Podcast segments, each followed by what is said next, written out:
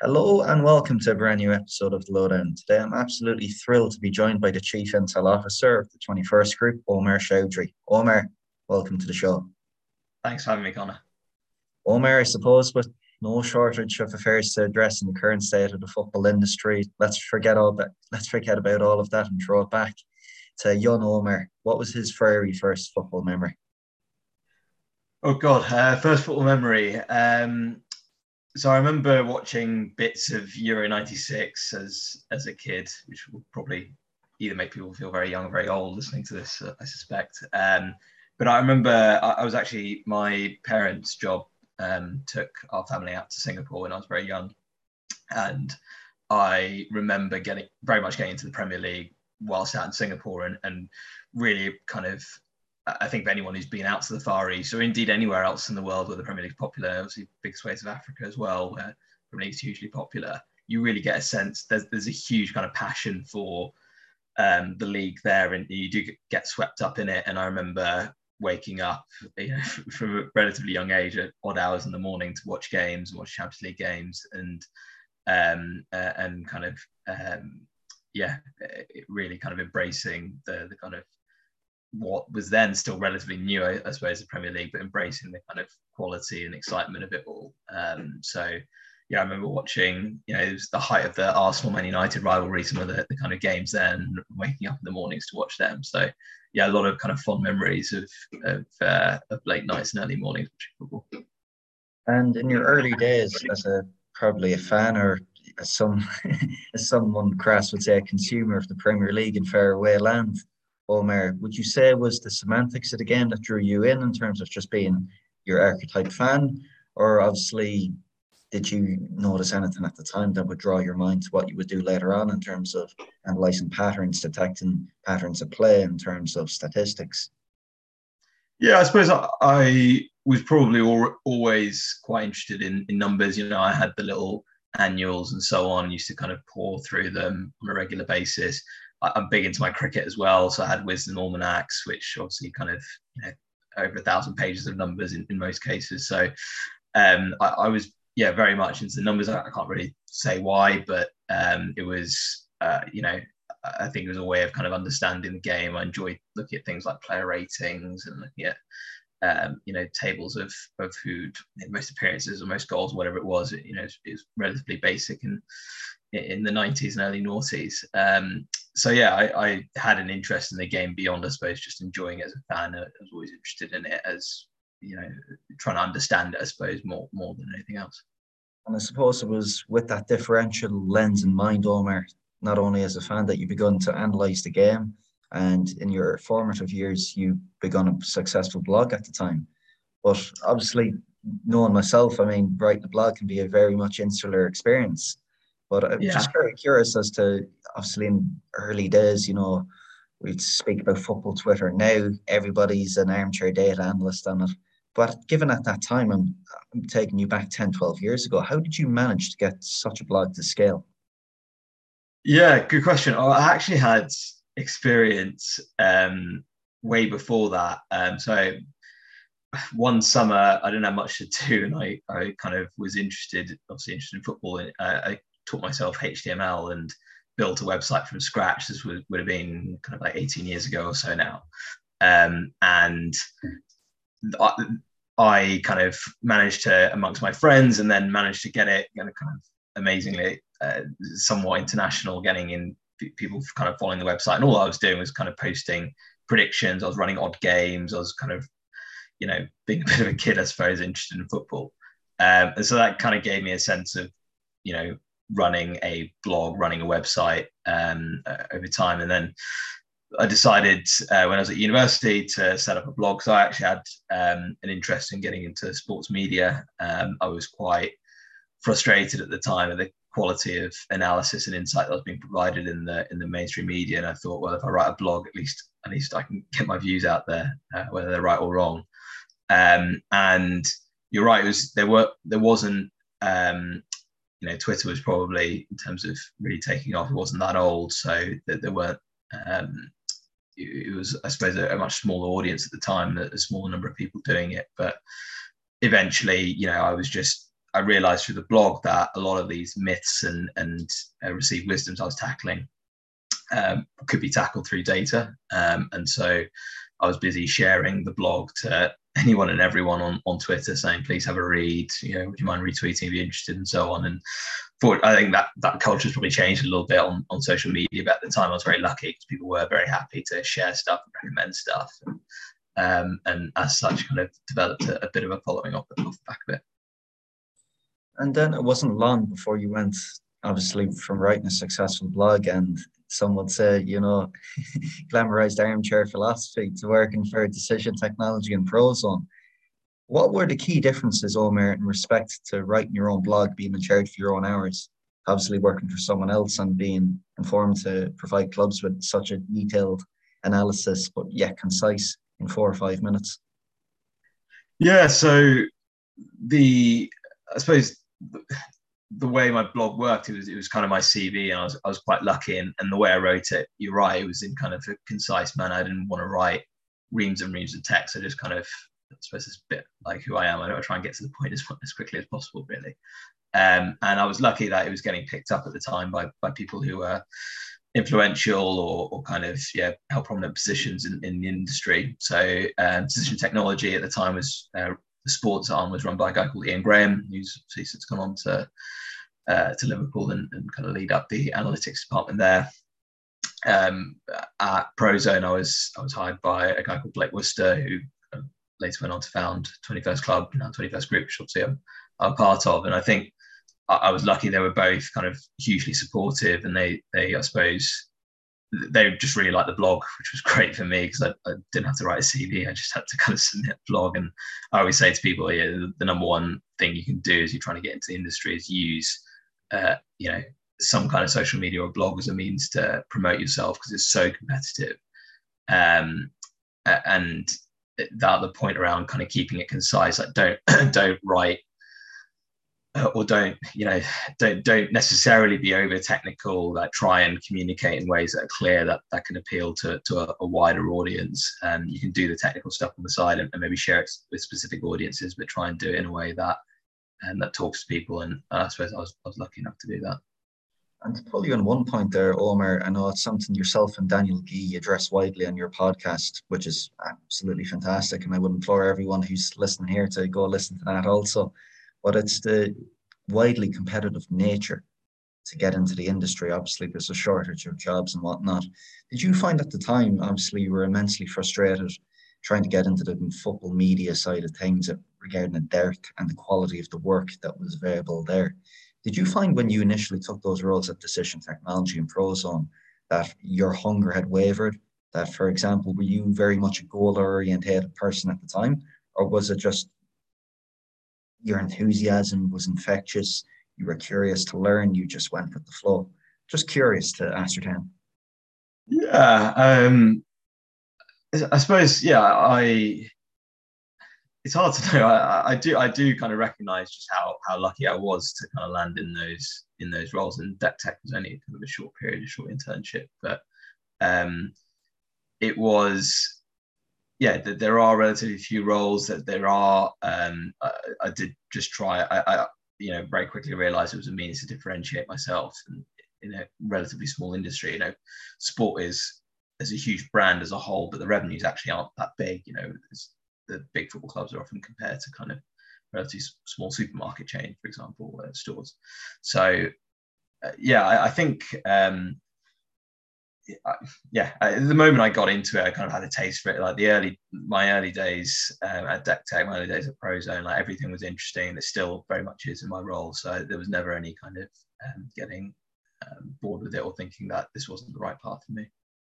And then, if we're going to fast forward to the present day and your current role within 21st Group, could you just inform us perhaps about your wider remit and the scope of your work there? Yeah, so probably it helps to give a bit of a background to 21st Group as a, as a business first, and then and then where I fit into that. So we're a sports intelligence agency. Um, we our kind of our big idea is to drive sporting success and unlock commercial value, uh, and we work in kind of four key areas. So the first one is performance intelligence, which is helping Um, in football, it might be helping clubs, it might be helping uh, leagues. Um, in, in, we do a lot of work in, golf. It might be helping golfers, or Team Europe, Ryder Cup, uh, around strategy, around um, decision making through the use of data. Uh, then we have competition optimization, which is helping competition organizers. Again, in football, that'll be leagues, and in golf, that might be um, event holders um, around how to best optimize a competition such that it's appealing, attractive to fans, you know, has sporting merit, and so on. So we do a lot of kind of simulation work uh, with leagues there, trying to forecast what a, a, new competition format could look like and how it might drive greater commercial revenues. Uh, then we've got Fan Connection, which is uh, around helping uh, broadcasters, sponsors, um, betting companies around performance content that engages fans and brings them back to their um, to their screens or their products or whatever it is. Um, and so we do a lot of that work in, in golf, especially, but also a fair bit in football too. Uh, and then finally, commercial insight, which is really around helping organizations understand the impact of sporting on their commercial um, uh, commercial output. So often that'll be with investors uh, who are looking to buy football clubs. It might be with with leagues on kind of um, doing media rights valuations, as an example. And that's all powered by uh, technology and IP that we've built up over the years um, around data science and analytics. Um, so we've got a strong data science team that have been building models and insights over the years. And, and all those models, even though those things might seem relatively disparate, it's the same set of models that are powering insights that we give to clubs, insights that are given to investors, insights that are delivered to fans or, or leagues. Uh, and so my role is to kind of sit between the client and, and the data science team and, and help communicate the, the value that we're um, delivering to, to the client, help understand the problem in the first place, and then um, help, I suppose, translate it into into a language that the client can understand. Um, so I'm, yeah, I suppose I, I kind of sit in that uh, bridging role between between the two worlds, which is which is quite exciting because you get to work on a kind of real variety of, of projects and meet some really interesting people across uh, a range of of kind of roles within the industry. Uh, but also, I get to kind of see firsthand that the quality of the analysis that's coming out of our, our data science team. And if we were to focus predominantly on the sport and performance side of things, Omar, um, one area which is predominantly very topical at the moment has been that of managerial recruitment, especially within the Premier League. We look at clubs recently, such as Newcastle, Aston Villa, Norwich, and most notably Manchester United, all appointed managers as of late. Could you perhaps shed some light on the process there in terms of due diligence acquisition? Yeah, so we get involved in quite a few head coach hires. Um, just this season, I think we've been involved in three Premier League head coach hires. Um, and look, I, I won't pretend. Um, I, you know, I'm very conscious of the fact that the types of hires we're involved in are the more sophisticated, sophisticated end of the process, right? And the clubs that are coming to us in the first place are the ones that are thinking about these things in a much more evolved way than than those that um, perhaps not. Um, but the process we tend to get involved in is um, with some clubs working on surveillance. So even if the club's manager is in situ and, and doing well, it's kind of constantly being aware of, of who is out there that might be a fit for the club um, in the future. So it's using data to do that because obviously, particularly at that stage of the process, you don't want to be um, too intrusive. Um, you, you obviously don't want to be seen out in the marketplace looking at and speaking to coaches. So data is a very good way of kind of uh, maintaining surveillance on on who's out there. Uh, and then in the process of change, so firstly, it's kind of if it is a if it's a kind of um, it's not a case of a coach being poached, it's a case of a, a, coach performing poorly. It's using the data and understand the extent to which that is true. And as we know, and anyone who's kind of um, into aware of football analytics knows that you know teams constantly get lucky or unlucky all the time, and that, that can often be the case with head coaches. So firstly, evaluating that, and if it is the case that performance has taken a kind of terminal turn for the worst, um, you know, making that change and then being ready for, for that change. And and often, uh, from our point of view, we'll be supporting on either um, putting forward candidates who um, perhaps weren't in the clubs on the club's radar, or and or evaluating club um, the candidates on the club's radar, and that could be looking at any number of things, and uh, it will ultimately depend on a, on a club's priorities. Um, in truth, there, there, are only a relatively few number of things that will predict whether a head coach will be a success in a new club. So it's really a case of doing a due diligence of understanding the fit, trying to minimize the risks that are associated with a head coach coming in rather than necessarily having a silver bullet and saying we need to look at these three metrics and do this perform- do this kind of personality evaluation. And hey presto we've we've got the kind of perfect head coach. It's, it's a lot more kind of um, I suppose information led than that. Um, so we'll be looking at things like the impact coach had at, at his previous club, accounting for things like the resources that he had, the quality players he had, the quality academy, um, the extent, you know, obviously what, what's their playing style, what kind of um, changes to playing styles they tend to make, uh, what types of squads they're used to managing, are they effective at giving young players a chance? Do they utilize new recruits or do they tend to kind of leave them to sit on the bench? So all these different types of things are kind of put into the mix and, and used for clubs to, to evaluate as the looking at head coach. And then ultimately it comes down to going, okay, well, these are the coaches that come out well in the data. These are kind of big unknown questions that are, that are for them. Um, and, you know, this is what you can take to the interview stage and to the kind of softer evaluation stage. So it's um, the data kind of provides one input in that overall process. Then, if we were to change our lens and focus on player recruitment, Omar, I mean, obviously there's a lot more variables to consider. But would some of the principles you guys would use in terms of managerial recruitment, would they be the same or would they differ? Yeah, absolutely. I mean, the general principle of it being again a, a part of the process rather than the process is, is certainly a big one. Um, similarly, kind of um, surveillance and filtering is, is, a massive part of it, um, and and being able to use data in a, in a way that um, you know, one of the things that data enables you to do essentially is scale um, scale what um, you, you know uh, the processes that you have with individuals on the ground. So scouts are, hugely important, but there's only so many scouts you can hire. There's only so many matches they can watch. So trying to understand the things that they do well and then apply that at scale through data is, is probably the the way to think about it. Um, and and so yeah, the, the type of work that we do with with clubs and leagues as well. Some leagues have centralized recruitment processes. Is to is to help them with with the data to provide scale in the recruitment process, whittle down names to, to much more manageable lists that they can then take into um, into the kind of again softer evaluations, much more deeper dive as it relates to, to watching the players. And yet, in spite of all this widespread data availability and your guys' wonderful work in terms of translating that to clubs, Omar, I mean, I can imagine there's, and I can assume, obviously looking at the traditional hierarchy still in most clubs, that there are still inherent biases that clubs and associations, and perhaps some of the leagues you even work with are still perhaps unwilling to depart with. Could you perhaps shed some light on those?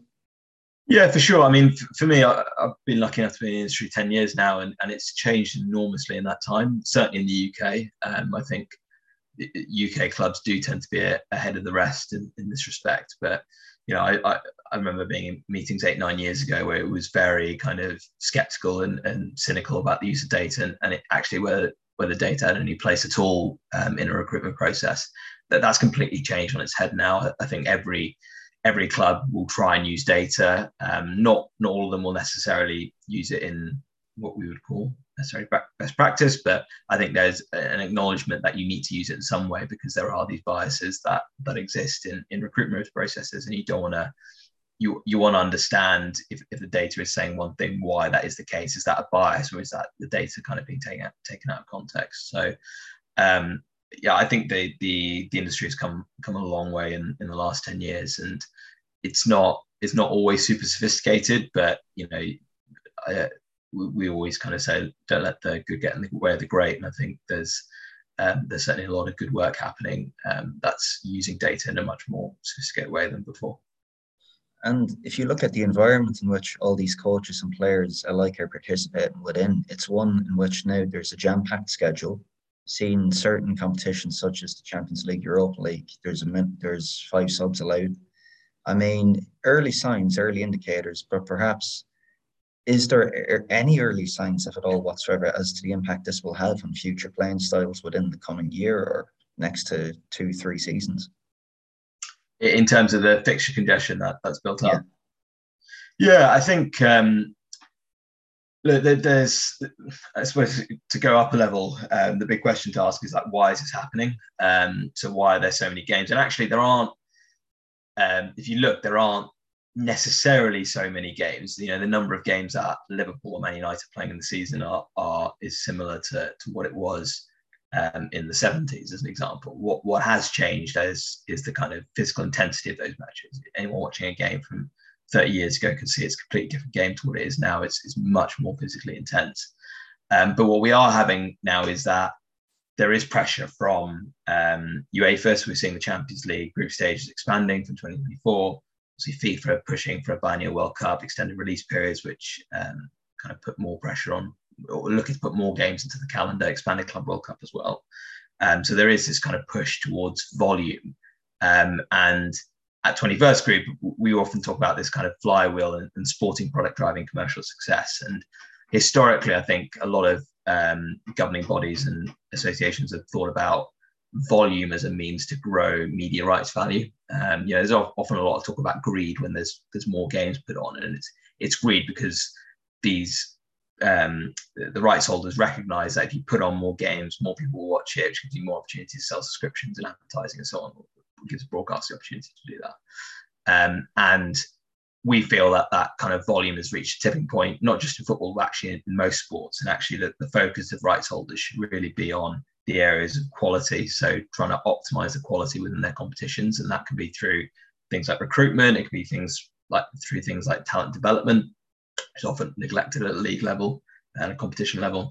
Uh, jeopardy, so developing competition structures that genuinely excite fans, genuinely have uncertainty, because that is the one thing about sport that no other entertainment um, business has has genuine uncertainty, and we don't think that all leagues and, and competitions in sport are maximising that that sense of jeopardy and connection. Fans have to care, and I think you know you've got that's where you get this kind of balance around Club World um, FIFA World Cup being played every two years. Like fans wouldn't would care less about the World Cup if it's kind of more um, if it becomes less rare, if you like.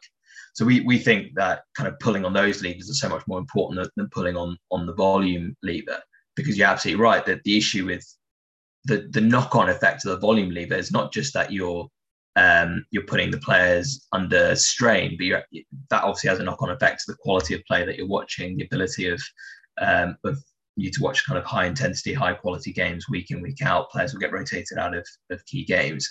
And who knows what it will do to playing styles. You know, I've spoken before about um, you know the move to I think five subs is now in law uh, as, as the new norm. Um, you know, you can change half your team during a match what does that mean for for substitutions? Well, it means you can probably tell three players to, you can probably yeah tell three players and what your whole team to kind of push itself even harder. The game becomes more physical. That has you know potential knock-on effects as well um, in terms of the kind of aesthetics of, of the sport. And football's not the only sport that has to consider that. I think there's a lot of talk in basketball around, you know, the move from, uh, you know, there's a lot more three point shooting. A lot of people complain about the aesthetics of the sport compared to what it used to be. Golf is the same. You know, driving has become, um, you know, the be all and end all really in golf, uh, or certainly a much more important part of the game than it was before. And that's again impacting the aesthetics of the sport. So I think football should be should be very wary of it, but should be wary of the root causes of it, which is the kind of this move not to recognise that quality and connection are the key drivers of the sporting value if you if you can't pull that volume lever. I find it entirely fascinating though that discussion, Omar, on a both macro and micro level, on a micro level as a coach, because what I've noticed, obviously, top three in the Premier League, the likes of your PSGs, Bayern Munich's, Real Madrid's, have monopoly really on resources in their comparative leagues. And what I find what competitors and challengers are doing in their respective leagues, such as your Borussia Dortmund's, your Atalantas, your Marseilles, they're combating that with an over physical approach in terms of the output demanded from their players in terms of a heavily rotated squad, which is given trade offs, I suppose, if you're competing week in, week out in your respective league, be it Ligue 1 and then Europa League on a Thursday night. And then even you look at one other bridge in terms of Red Bull Salzburg and Celtic this season in Europe. Compared to their respective group rivals, their physical outputs have been absolutely extreme to say the least. And it all goes back to that big picture. Um, it was Miguel, Miguel Delaney a few months ago now on the BBC Euro 5 Leagues pod. And he said, and he probably has the best summary of all this when he speaks about big business depends on profitability, sustainability. Big football is competition. Competition is volatile.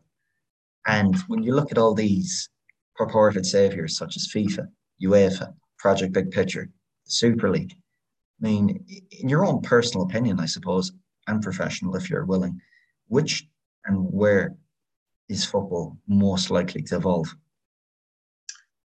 Yeah, great question. I think um, you know football is obviously you know it's 150 years old, whatever, kind of organized football, and designed is a very different thing to what it is today. And there are people who rightly have grievances around where the game has has gone to, and I think um, the the challenge in some respects is that if if you took say you could start again, you took English football back to, to what it perhaps should be in many people's eyes, you know, a community sport very much kind of focused on on the, the local um, community and, and, and driving, you know, a sense of entertainment and connection for, for people there. The trouble with that is that if if other leagues don't follow that model, then English football effectively gets left behind and all the best players leave and so on. It may still kind of serve a, serve a purpose, but there's probably a loss of value, not just in terms of commercial value, but also kind of cultural value in, in that as well. Um, and so you've had this kind of race to commercialize across European football and, and now global football because everyone's recognizing that this doesn't just have to be a local thing like other people around the world are interested in. So it's very difficult to reverse the car um, on that. And uh, it's also very difficult to move to the American model, which some would, would argue for, because you know that at least um, promote sustainability, which is a massive issue, as, as we know within European football. Um, you know, it's it's it's a bit of a it's a closed model, and that there's issues with the American model that um, a lot of Europeans would frown on. But the one thing it certainly delivers is, is sustainability. Um, the, direct direction for me is is really I, you know, I kind of think about this a lot, and I, I, struggle to see where the kind of optimal outcome is. Um, because clearly there's a massive issue with competitive balance within um, most of Europe's top leagues. I actually think the Premier League still does very well in this respect, and probably why it's, it remains a kind of leading league um, in, in, world football, certainly the, kind of wealthiest league in world football. Um, but you know the the kind of the difference between the haves and the have-nots, and the effective killing off of the dream for, for most teams in in um, in most domestic leagues, I think is, is a really dangerous thing in, in the long term um, because if you have fans coming through who don't want to support smaller teams because then they haven't got the opportunity to win, they support the bigger teams, you're only exacerbating the issue further because they're, generating greater revenues. So yeah, it's you know you, you, can potentially regulate around it around um, financial distributions, but I think that's um, problematic because how do you? I think getting getting that balance right, I think is very hard. I think again the, the Premier League models work really well here in terms of the, the 1 to 1.8 distribution that they've um, pursued on, in the last 30 years. Um, so, I mean, a long-winded way of saying I'm not really sure what the direction is. I, it's not it's not not been hugely positive in in the last 20 or 30 years or so. Um, and I think it, it surely has to reach a stage where the owners of the biggest clubs recognize the need for competition like being able to somewhat protect their their, their place and, and suppose the value of the clubs that they've um, they've generated, but but also recognizing that that there needs to be competition in, in their leagues. Otherwise, you know, we're I don't think football can necessarily be complacent about its position, and in 50 years' time, it will still be the most, arguably, most popular entertainment product in, in the world. It's important to know too, Omar, that this is all happening at the moment, it's the backdrop of a currently a fan-led governance review chaired by Tracey Crouch, who's calling for an independent regulator to oversee cost controls, the distribution rights system, transfer levies. I mean, does it sound to you that perhaps the system is a bit broke? Yeah, certainly. Um, know, there, there, are certainly things that, that haven't gone right. I, I think obviously Super League was was um, yeah, they had all sorts of issues with it, I. Um, yeah, Project Picture, the, the kind of clubs, um, Bury and, and Bury going out of business in particular. Um, so, so there, there, are clearly issues. Um, I think the the solutions aren't easy. I think um, I see a lot of talk around cost controls, which I which I would agree with in, in the EFL. I also think the EFL is like massively undervalued. I think there's um, there's much greater revenues that could be extracted in the EFL that can be kind of clubs can realise and, and help them become more sustainable. I think the fact that there is a cliff edge between the Premier League and, and Championship, um, I think there's a lot more the EFL can do to to better kind of commercialise their products and grow revenues in that division uh, and distribute those revenues within the EFL to reduce the size of that that cliff edge. Um, I think the there is obviously there's a natural kind of um, criticism, I suppose, of, of, the Premier League within the review, and um, some of it's perhaps legitimate. But I, I would also, you know, there's been a, few comments from the likes of Christian Purslow, Steve Parish, and Kinnear in recent weeks, which I think are maybe pushed to the extreme. But but I do think there is a case of like, don't kill the uh, the golden goose, as it were, of the Premier League because it does, um, in terms of things like transfer revenues that already filter hugely back down to the EFL, is, is a massive source of, uh, of help for a lot of EFL clubs. Um, the investment they've put into um, uh, the academies as well has been a source of talent development for EFL clubs that's enabled them to kind of sell players to, to Premier League clubs. Um, so, and, and parachute payments is also a big topic of discussion. Parachute payments enable clubs like you know Brentford, Watford, Norwich coming up this year to be more competitive because they have the, the kind of confidence to invest. And we spoke about competitive balance earlier being a key tenet of um, of English and European football. I, think losing things like parachute payments um, means you do end up having more inequality between the, the kind of top and bottom teams. So I think there's a balance to be had. Um, I don't think it's it's as easy as, as saying redistribute, redistribute, redistribute, because I think it's, it's potentially more complex than that. Um, but that certainly there there is a place for for better cost control measures. There is a place for understanding how revenues can be better generated and distributed within the game. Again, though, I, I think there needs to be a, a, lot more objective analysis as to what and predictive analysis as to if you make these changes, what what happens, um, what the unintended potential unintended consequences of them. And in terms of seeing any real change on this level, Omar, perhaps would you have an indication of the timescale required or expected? Oof, good question. Uh, Sorry, I mean, on the spot. no, no. Well, I think I think things. Yeah, I mean, uh, European football's been drifting towards a particular direction for 20, 30 years now. I think, pro- particularly, I think you would say in the in the last 15 years, really moved towards this model of kind of greater inequality. Um, so in order to reverse that, I guess you're talking about a similar similar time frame, although very very difficult um, to do. Um, but yeah, the, the, the kind of the main point is that whatever changes you implement now, you probably won't be able to realise for, for, quite a long period of time, and I think people have to be be patient about that in some respects, and things will go wrong in, the interim. Then, in terms of some of the other consultancy work you do well, Omar, obviously it's outside the Premier League. You've done some work in the past with the Eredivisie regarding their competitive their competition model. Uh, most recently, the Canadian Premier League. I mean, on a different lens, looking on a different horizon, I suppose. How exciting is it to work with people such as those involved? I've read up about Oliver Gage, the technical director of the Canadian Premier League, and their recruitment model. Perhaps you could enlighten some of our listeners as to what's going on there.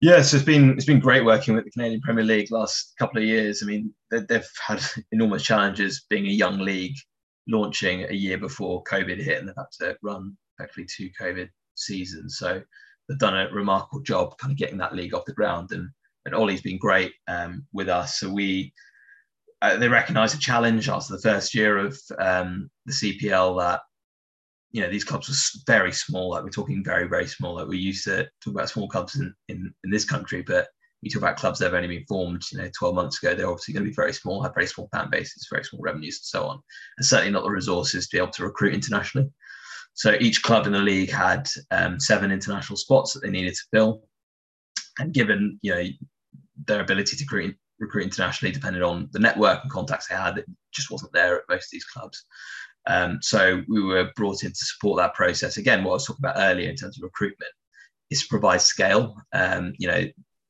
the, the, the clubs are only going to have so many contacts in, in relevant networks, whereas the data can at least point you to Peru or the Balkans or Scandinavia or wherever it is that might have players that are interested and, and capable of playing um, in the CPL.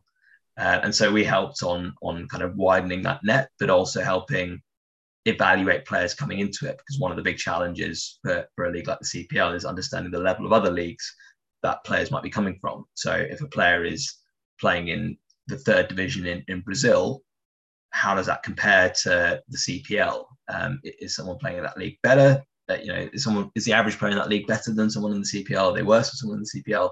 That's where some of our models kind of came in and helped evaluate on some of that. And some of the success stories, particularly this season, have, have come from from that program that we've been involved in. So um, it's been it's been enormously interesting. Um, it's it's hopefully helped propel the league forward. You know, in the long term, hopefully some of these players are kind of growing in value and, and can be another revenue source for the leagues as they as they sell players on.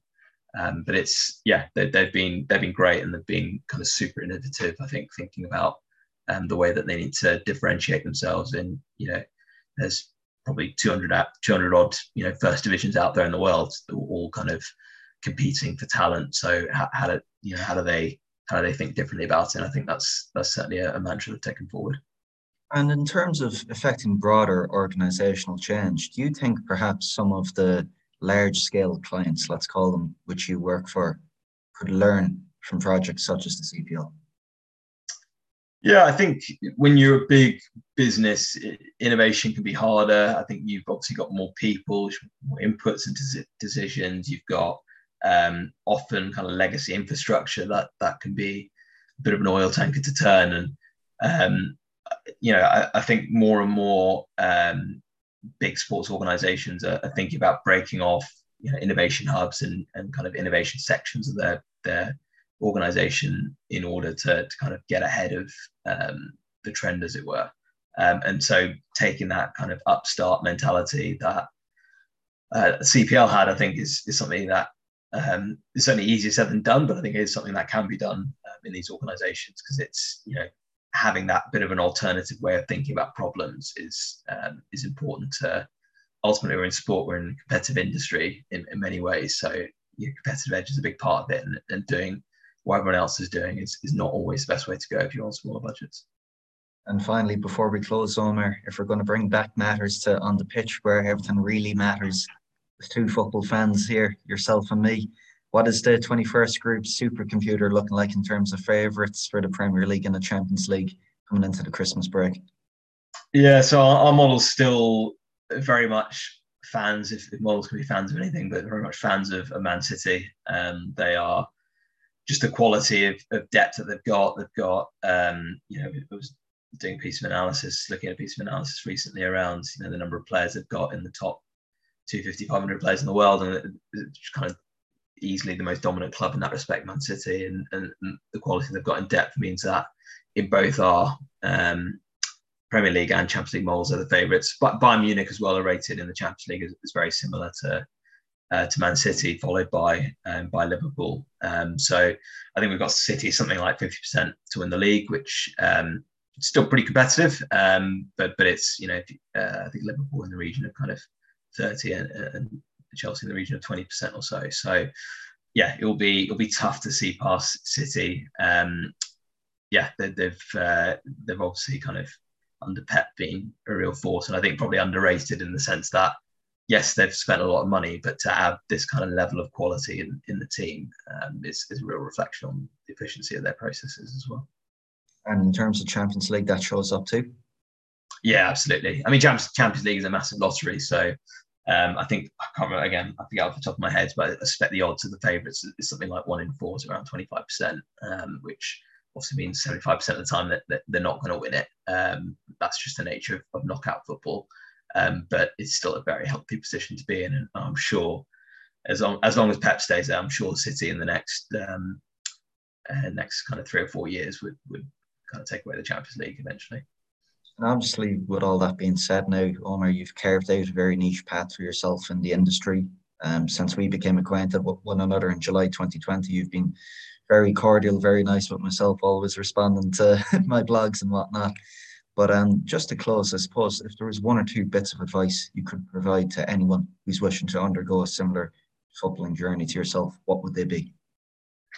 Yeah, I think the the main thing is is put yourself out there. Like it's sport is a hugely competitive industry. Like everyone wants to work in it, and I, you know, I consider myself lucky every day to be working in it. Um, so, you know, having having a CV saying you love sport, saying you're passionate about sport, you know, and, and sending in emails, you know, to be frank, isn't isn't really enough. You, you need to be able to demonstrate um, that you are different, that you think differently, that you have different skills, differentiated skills, and um, you know, a way of doing that is a podcast, a blog, a social media account, a vlog, whatever it is, um, is a way of doing that. And if it's good enough, people will notice it's it's somewhat meritocratic, certainly more uh, meritocratic than kind of looking through through CVs. So yeah, try and put yourself out there. Um, you know, hopefully, if you've got if you have got the passion for it, it will, it will kind of come through and, and give you the kind of impetus to spend your time on it as well. Um, so yeah, that, that that was what worked for me, um, and I'm sure, and I know it has worked for others. So